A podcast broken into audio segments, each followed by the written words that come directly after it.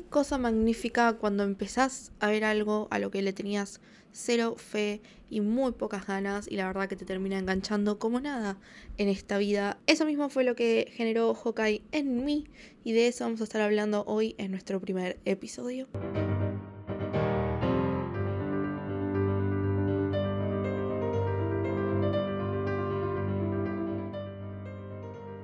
Hola a todos, ¿cómo están? Y bienvenidos a Miquidades, un podcast donde voy a estar hablando sobre la cultura pop y sobre todas aquellas cosas que me interesan, sobre todas mis opiniones que no sé dónde poner y por eso creé un podcast. Hoy vamos a estar hablando sobre Hawkeye, la última serie que sacó Marvel para Disney Plus y fue muy increíble. Una serie a la que le tenía muy pocas ganas y muy poca fe y la verdad que me terminó cerrando la boca y me dijo: tu opinión estaba bastante errada y te voy a demostrar por qué. Con muchos argumentos, muchas escenas increíbles, personajes que te terminan encantando desde el primer momento, incluso así sean las personas que no tenés que querer. Realmente esta serie lo tiene todo y sobre eso vamos a estar hablando el día de hoy. Tengo un par de cositas que decir antes de empezar a hablar sobre la serie en general. Para quienes no sepan, mi nombre es Mica Lombardi, tengo un canal en YouTube. También a veces hago streams en Twitch, escribo, tengo Twitter como toda persona de bien. Y decidí crear un podcast que va a arrancar en este 2022 que espero que se mantenga, así que crucemos los dedos, escúchenlo, compártanlo y me pueden seguir en mis redes sociales y me pueden ir comentando ahí qué onda, si les gusta, si tienen algo en específico de lo que les gustaría que hable o cualquier tipo de sugerencia o crítica constructiva siempre es bienvenida. Me encuentran en Instagram y Twitter y YouTube como Mica Lombardi y ahí nos estaremos hablando. Ahora bien, pasando a hablar específicamente sobre Hawkeye, me hice un par de anotaciones y vengo pensando ya hace varios días en cómo quiero desarrollar este primer episodio y la verdad es que no quiero contarles exclusivamente todo lo que pasa segundo a segundo, plano a plano en la serie. Por más que sea importante o no, quiero enfocarme en algunas cosas un poco más específicas, como el desarrollo de los personajes, cómo se nos presentan a los que son nuevos, cómo se nos representan a algunos que creíamos conocer, pero parecen que están muy distintos en esta serie. Entonces quiero enfocarme en ciertos detalles y en ciertas personas, pero igualmente, si estás escuchando esto y todavía no viste Hawkeye, te recuerdo que esto va a tener spoilers. Por supuesto, porque vamos a estar hablando de todo lo que sucedió en la serie. Ahora, si no te importan los spoilers, puedes seguir escuchando claramente. Y si no, te recomiendo que vayas a ver la serie porque, como ya dije, yo no le tenía ningún tipo de fe. Para mí esta serie iba a ser lo peor. Y terminó siendo una de las mejores series del año, debo decir. De las series que se estrenaron durante 2021, creo que es una de las que más me gustó. Siendo que yo soy muy partidaria de las otras series de Marvel, soy muy fan de los otros personajes. Entonces esta le tenía muy pocas ganas porque Clint Hawkeye no es un personaje al que yo quiera mucho, es un personaje con el que tengo muchos problemas desde hace muchos años, sobre todo cuando se convirtió en el Ronin. Sentí que en ese momento era como, la verdad que no me terminás de caer muy bien y entiendo que estés pasando por un momento bastante feo en tu vida, pero me parece que hay distintas maneras de lidiar con este duelo que estás pasando. Sin embargo, esta serie me demostró que todo lo que yo creía sobre Clint Barton, si bien no voy a decir que era mentira, sigo sosteniendo algunas de mis opiniones del pasado, sí debo decir que con esta serie lo conocí muchísimo más, lo logré entender desde otra perspectiva y siento que nos lo mostraron desde otro lugar. Para mí, Clint Barton siempre fue un personaje que no quiero decir que no aportaba nada, porque me parece que suena muy fuerte, porque sí siento que era una parte bastante esencial de los Vengadores, pero era esta persona que no me generaba nada, que no la entendía, que no podía comprender muy bien cuál era su rol en todo eso, y era como, no sé si me pareces tan importante como personaje. Pero esta serie, su serie, donde por fin nos podemos centrar mucho más en él, porque nunca nos hablaron muy en profundidad sobre quién es Clint Barton, qué hace, qué es lo que siente, cómo pasa un día a día. Me parece que esta serie nos mostró muchísimo más sobre eso, y eso hizo a la vez que yo le tenga otro tipo de cariño, digamos, un cariño que se está empezando a desarrollar muy de a poquito, pero que viene bastante bien, diría yo. Este personaje siento que tuvo un gran crecimiento durante la serie, sobre todo si vemos cómo empieza la serie y cómo termina. Si bien siento que empieza como con los mismos personajes y termina casi que con los mismos personajes, siento que hubo un cambio muy, muy grande, sobre todo desde el lado de Clint. Siento que pudo dejar un montón de cosas de lado, como toda esta carga, todo lo del Ronin y la gente que lo estaba persiguiendo y toda la gente a la que él persiguió durante el tiempo en donde fue el Ronin, a quienes persiguió, a quienes mató, todo lo que estuvo haciendo. Siento que pudo superar bastante eso y soltar como esa parte, y también entendió él, como también lo entendí yo y quiero creer que muchas personas más, que sí era una parte bastante importante de toda la historia de los Vengadores y que hay gente a quien realmente le importa Hawkeye como superhéroe.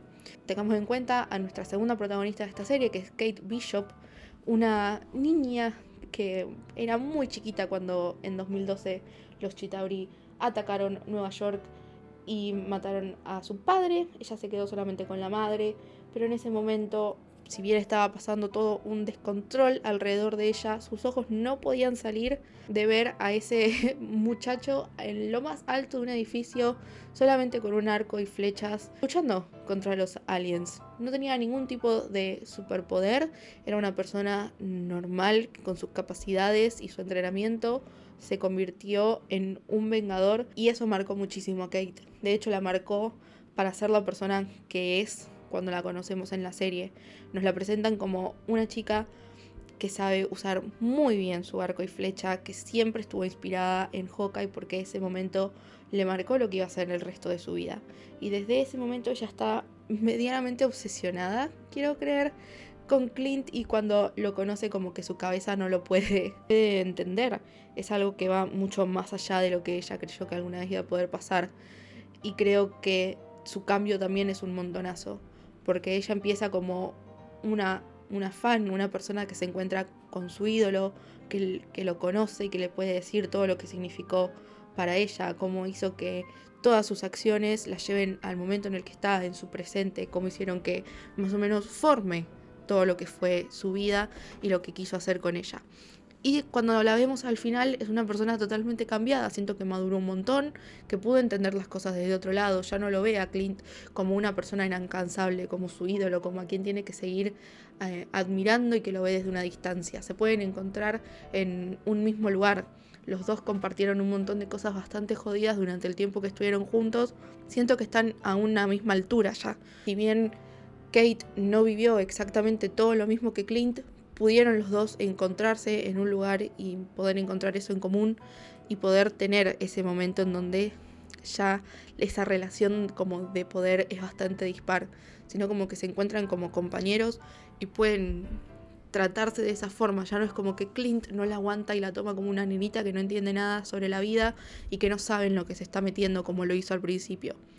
Y todas las veces que intentó él decirle que no, que se vaya, que era peligroso, que ya no tenía que estar haciendo eso, Kate, por más cabeza dura y terca que puede llegar a ser, ella sabía muy bien lo que quería y no paró hasta lograrlo.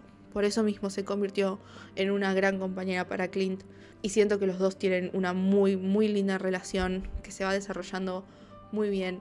La serie es muy graciosa, su relación me pareció muy divertida, tienen una dinámica que me pareció espectacular. No sé si lo vi de esa forma en otros personajes en Marvel, pero siento que es graciosa en lo justo y necesario, como que no se pasa, no toma todo ese recurso y lo utiliza además, o sentís que es como cansador y como bueno, no, ya basta de hacer chistes, sino como que están bien puestos, están bien armados, se entiende y hace que la serie tenga cierto balance entre toda la acción que vemos y todo lo que sería como cómico, lo más gracioso y lo más distendido de la serie también. Así que eso me pareció muy muy bueno. Su relación, que empieza como muy mal, como Clint no teniendo muchas ganas de que Kate le esté encima y que le esté diciendo cosas o que esté ahí, y después termina con una gran frase que a mí me pareció magnífico y debo decir que fue muy muy increíble.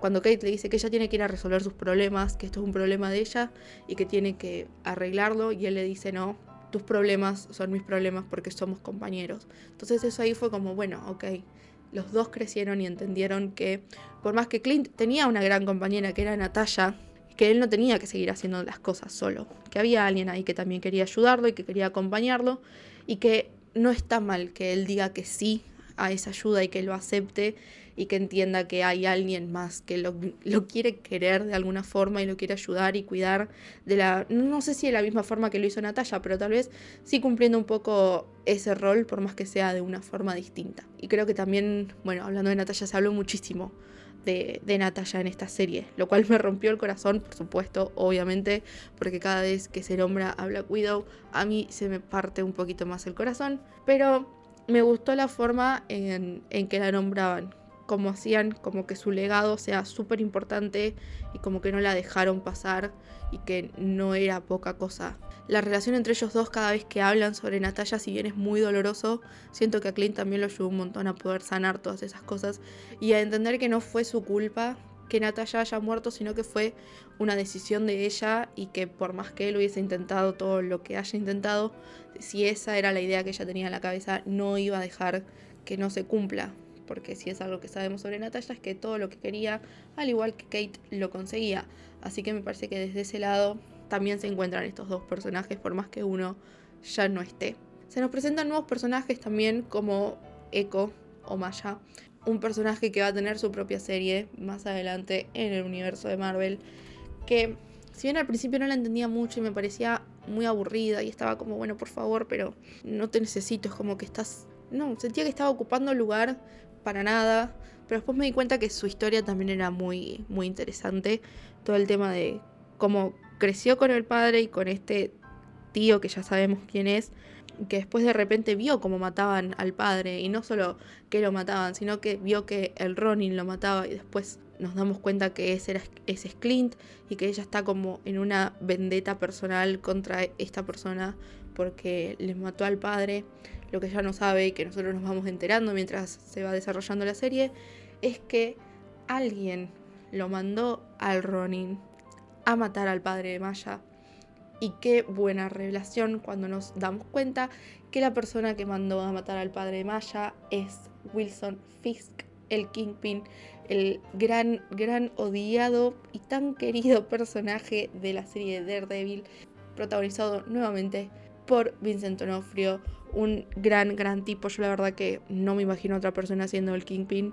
Desde que lo vi la primera vez en Daredevil dije, si en algún momento deciden pasar a estos personajes al MCU, no creo que haya otra persona que pueda interpretar también a Wilson Fisk como Vincent D'Onofrio.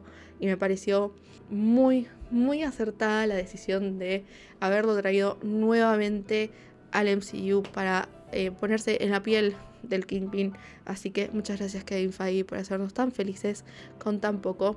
No es poco igual, es un montonazo y estamos muy, muy agradecidas. Pero qué increíble ver nuevamente como toda esta mafia en Nueva York sigue siendo liderada por esa misma persona que un poco se esconde en las sombras y pone a alguien más al frente para hacer todo el trabajo sucio que quiere hacer, pero no quiere que la gente sepa que lo está haciendo él. Tanto como lo vimos en Daredevil, que me parece tremendo que siempre hay alguien en el medio haciendo mediador entre todo lo que quiere Wilson Fisk y la gente que tiene que manejar. Me pareció muy increíble.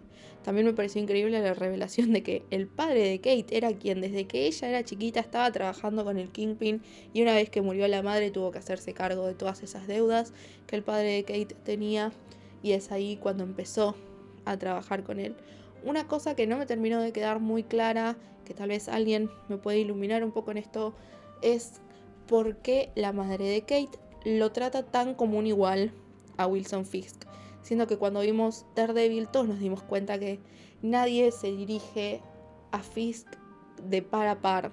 No tiene esa relación como de poder que tienen Clint y Kate, sino que Wilson Fisk siempre es una persona que está mucho más por arriba que los demás y tiene muchísimo más poder, y el resto son todos más pequeñitos y muy sumisos a lo que quiere él. Pero no la madre de Kate. La madre de Kate lo llama por teléfono, le grita y le habla como si fuese una persona en su mismo rango de poder. Y me gustaría saber un poco más sobre qué pasó con la madre de Kate, cómo fue que empezó sus negocios, qué era lo que estaba haciendo el padre antes de morir y por qué ella se tuvo que hacer cargo, y cómo hizo para hacerse cargo y poder llegar a hablarle de esa forma al mismísimo Wilson Fisk, que no es poca cosa. Otra cosa que no es poco. La pelea final entre Kate y Wilson Fisk me pareció magnífica, o sea, nadie se enfrenta de esa forma al Kingpin y sale viva, y me parece que Kate lo hizo muy bien, se cargó toda la escena al hombro, y por más que estaba sufriendo y la tiraban para todos lados, ella supo ser un poco más inteligente que él, y ahí fue cuando lo pudo derrotar. Me pareció magnífico. La actuación en general de Hailee Steinfeld en esta serie me pareció muy, muy buena. O sea, siento que la reflejó muy bien a Kate Bishop. Lo hizo muy bien. O sea, y por ahí estoy un poco biased porque amo muchísimo a Hailee Steinfeld. Puede ser.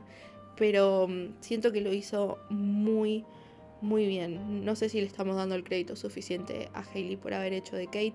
Yo quiero muy poco a Jeremy Renner, pero debo decir que hizo una muy buena actuación de Clint Barton en esta serie.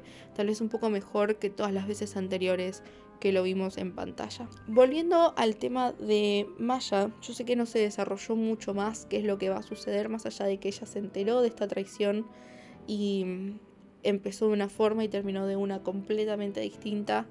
Quiero ver su serie, me interesa saber hacia dónde va a ir la serie, si va a volver hacia atrás para hablarnos más de Maya, que no creo porque nos la presentaron bastante bien y nos dieron un montón de su pasado en la serie de Hawkeye, y si nos van a presentar desde el momento en que se termina la serie de Hawkeye en adelante, estoy muy muy interesada en saber qué es lo que va a hacer y cómo se va a enfrentar a Wilson Fisk ahora que sabe la verdad.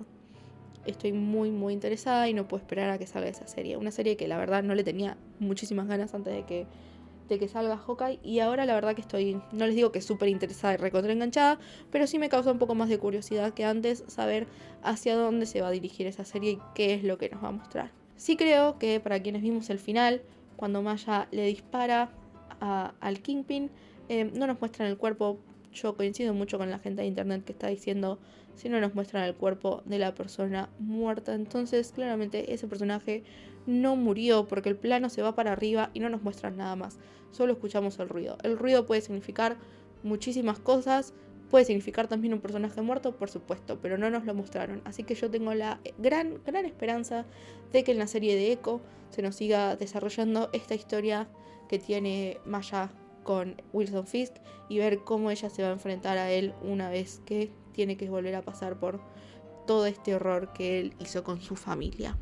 Algo muy divertido que me parece que es necesario nombrar, sobre todo para mí, que soy muy fanática de los musicales y sobre todo fanática de Hamilton, es poder hablar de Rogers the Musical, que me pareció fantástico. Yo no puedo parar de cantar ahora, Save the Day, estoy como...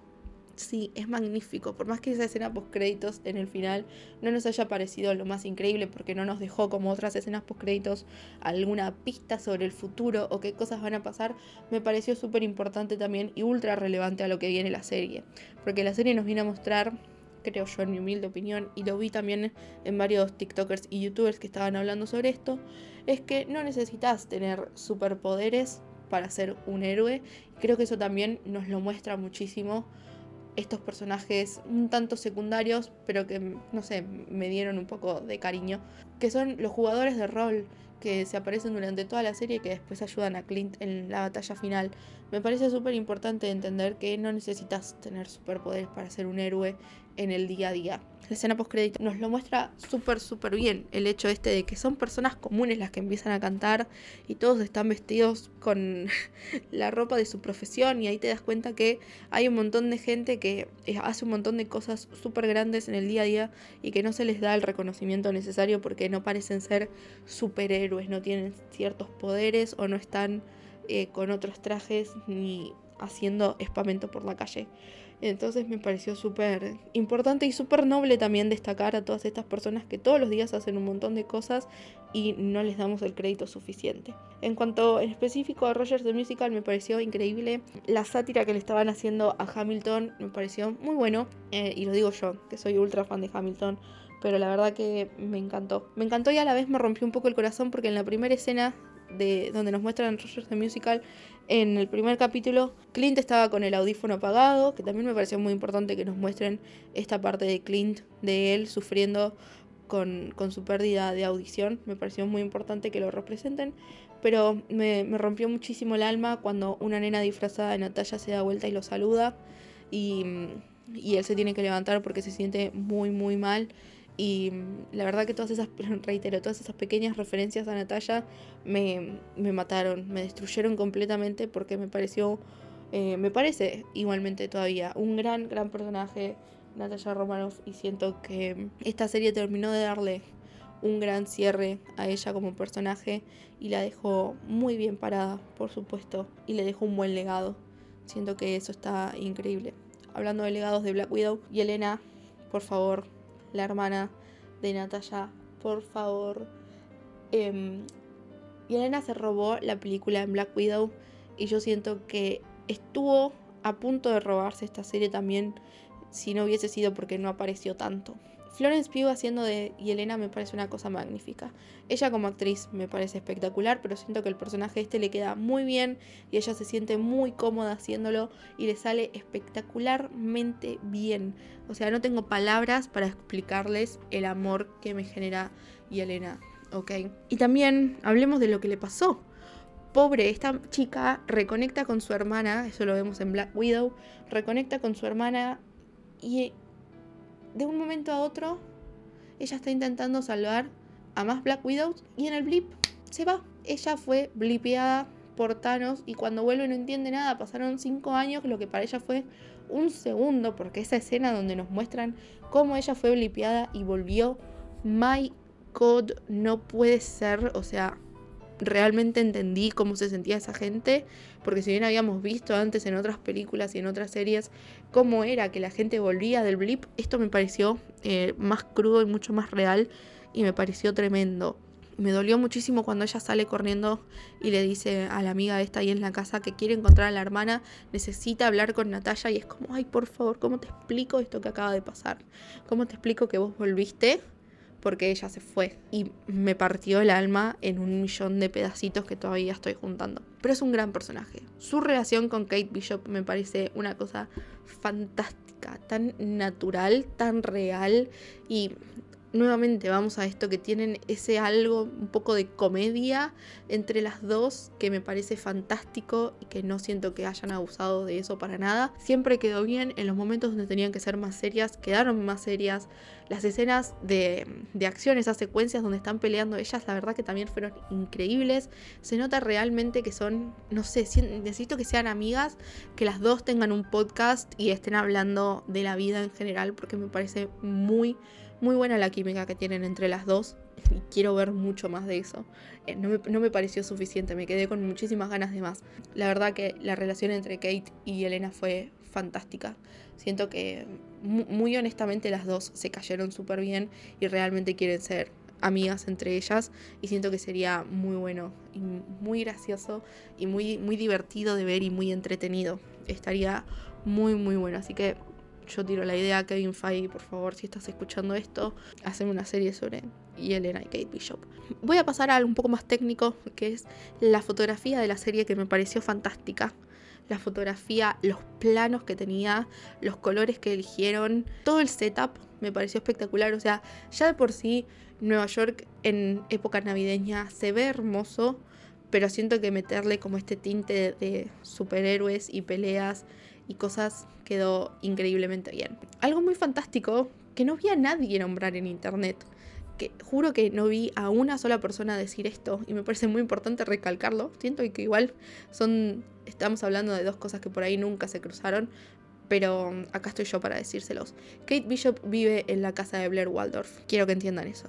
O sea, dejen que eso decante en sus cerebros, en el inconsciente, y recuerden dónde vivía Blair Waldorf, personaje principal de Gossip Girl, y vuelvan a ver dónde vive Kate Bishop y van a ver que es la misma casa, ¿ok? Esa escalera es icónica, nadie me puede decir que estoy equivocada. Estaba esperando que por alguna puerta aparezca Dorota con algo de comer o tomar para nuestros personajes, pero no sucedió. Y donde transcurre la primer fiesta, en el primer capítulo, es el hotel donde vivía Chuck Bass. O sea, yo entiendo que en Nueva York parece que usan todos los mismos lugares para grabar, pero me pareció una muy buena cosa para tener en cuenta y para nombrar, porque juro que no vi a nadie diciendo que los mismos lugares donde grabaron Hawkeye eran los mismos donde grabaron Gossip Girl. Fuera de eso, volviendo a la fotografía, a los planos y los colores, si bien yo no leí el cómic en el que está inspirado la serie, sí vi imágenes, vi muchos videos y muchos TikToks de gente comparando los planos en la serie con las imágenes en los cómics, y la verdad que es muy, muy, muy fiel la serie al cómic, y siento que eso estuvo muy bueno.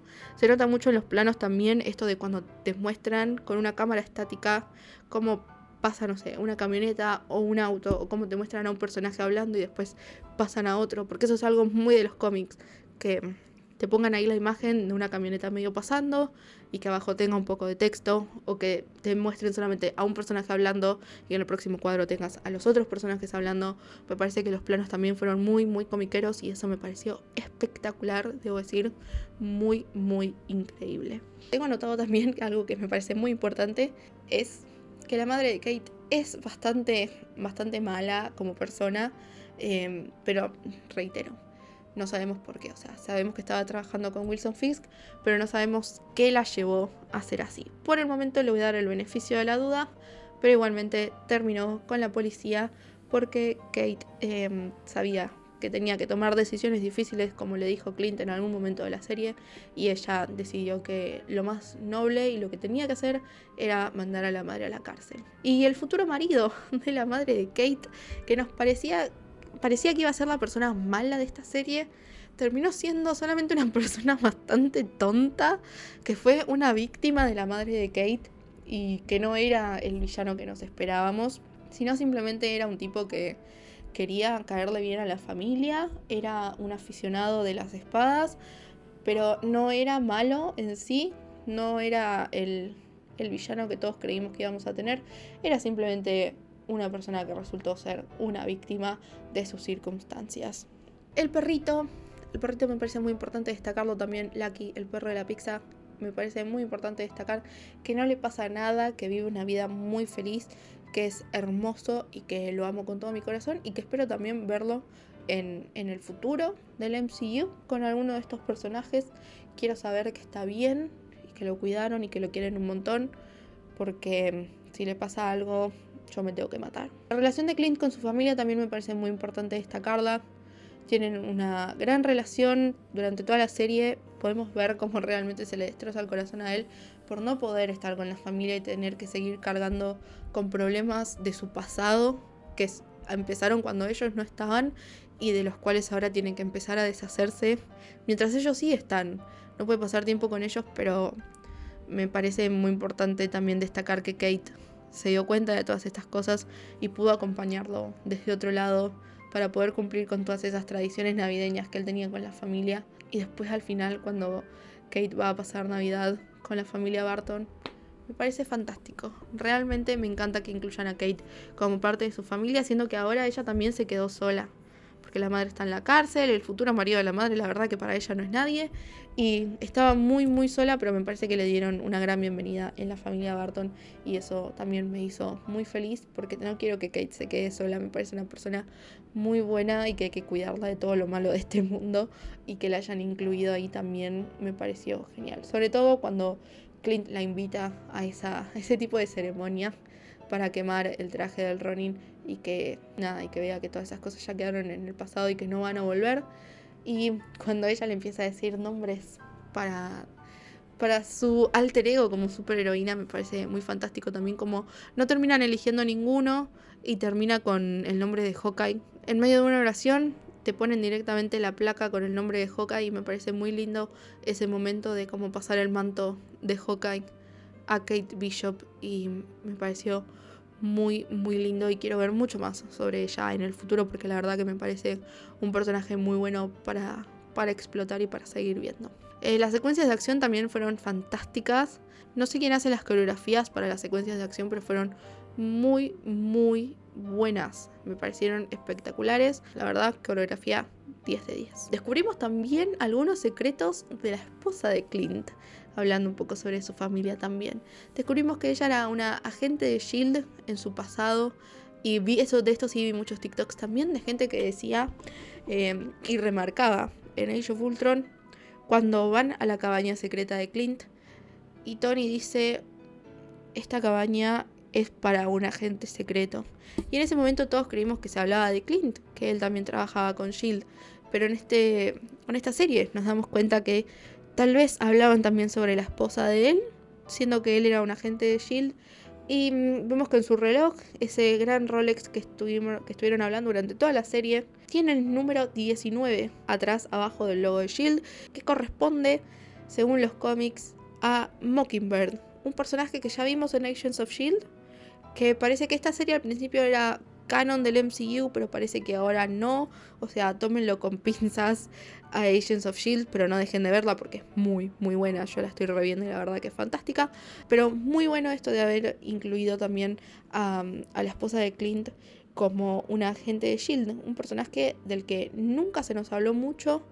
Solo la vimos en esos momentos durante Age of Ultron y después un poco en Infinity War y en Endgame, pero nunca se nos contó mucho sobre ella, y en esta serie podemos encontrar un montón más de información sobre quién fue y por qué era tan importante para ella tener eso, por más que ahora ya no sea la persona que fue antes. Volviendo un poco a Yelena, quiero destacar la escena en donde ella estaba muy, muy empecinada con que iba a buscar a Clint y lo iba a matar porque esa era su misión, para eso la habían llamado, para eso la habían contratado.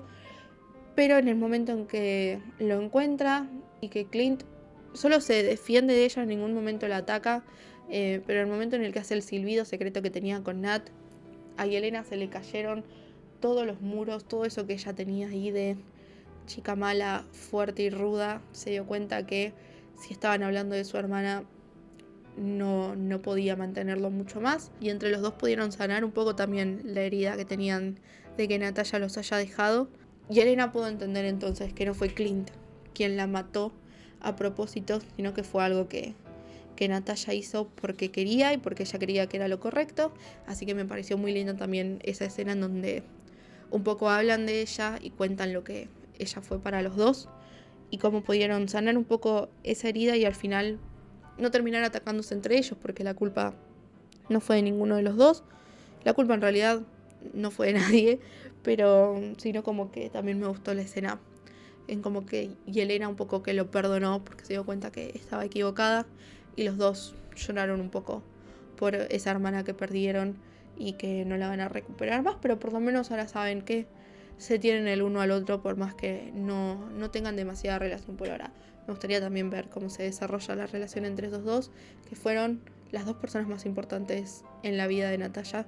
Quisiera ver cómo se pueden llegar a llevar entre ellos. Nuevamente voy al desarrollo de la relación entre Clint y Kate, que pasó de verla como una nenita molesta, que no entendía absolutamente nada, a verla como una igual, una compañera y alguien que tiene que tener al lado y no alguien a quien tiene que intentar correr y que no esté metida ahí en el medio.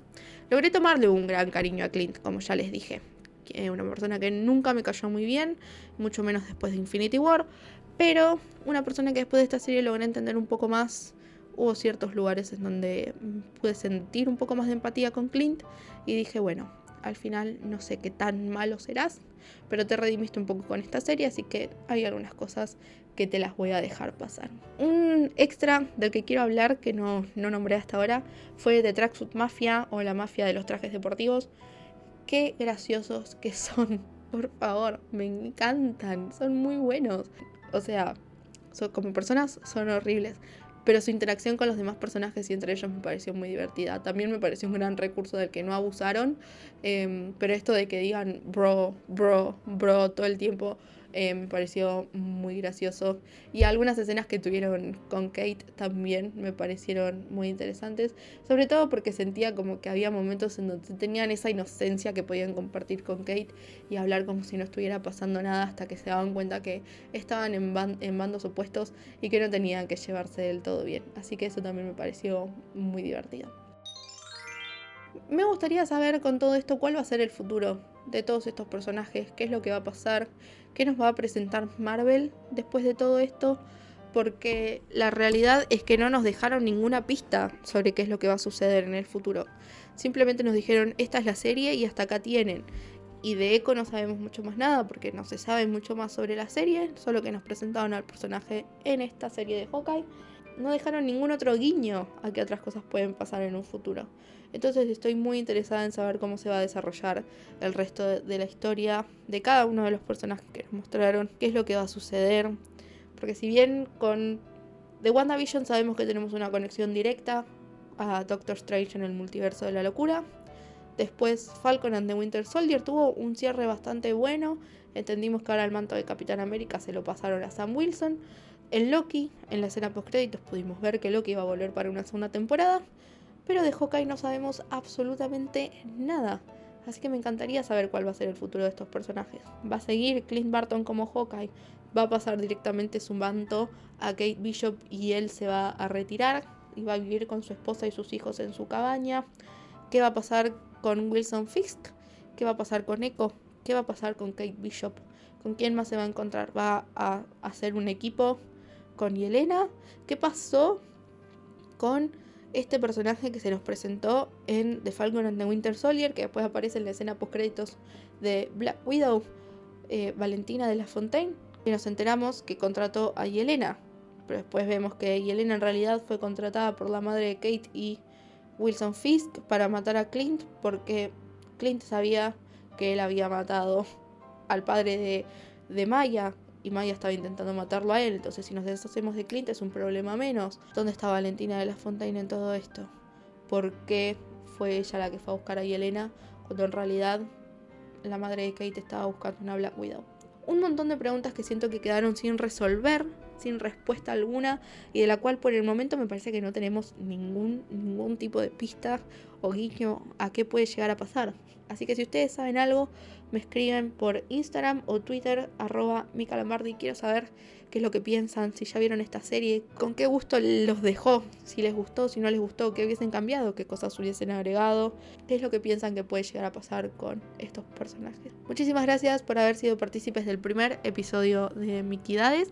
Estoy muy feliz con este podcast, espero que ustedes también. Síganme en mis redes sociales para saber cuándo va a estar publicado el segundo capítulo, sobre qué se va a tratar, y no se olviden de compartir el podcast con sus conocidos para ver si hay alguien más a quien le interesan estos temas y que quiera escucharlo. Muchísimas gracias, yo soy Mica y nos volvemos a encontrar la próxima. Les mando un beso enorme y espero que estén arrancando muy bien su 2022. Miquidades, todo lo que hace que Mica sea Mica.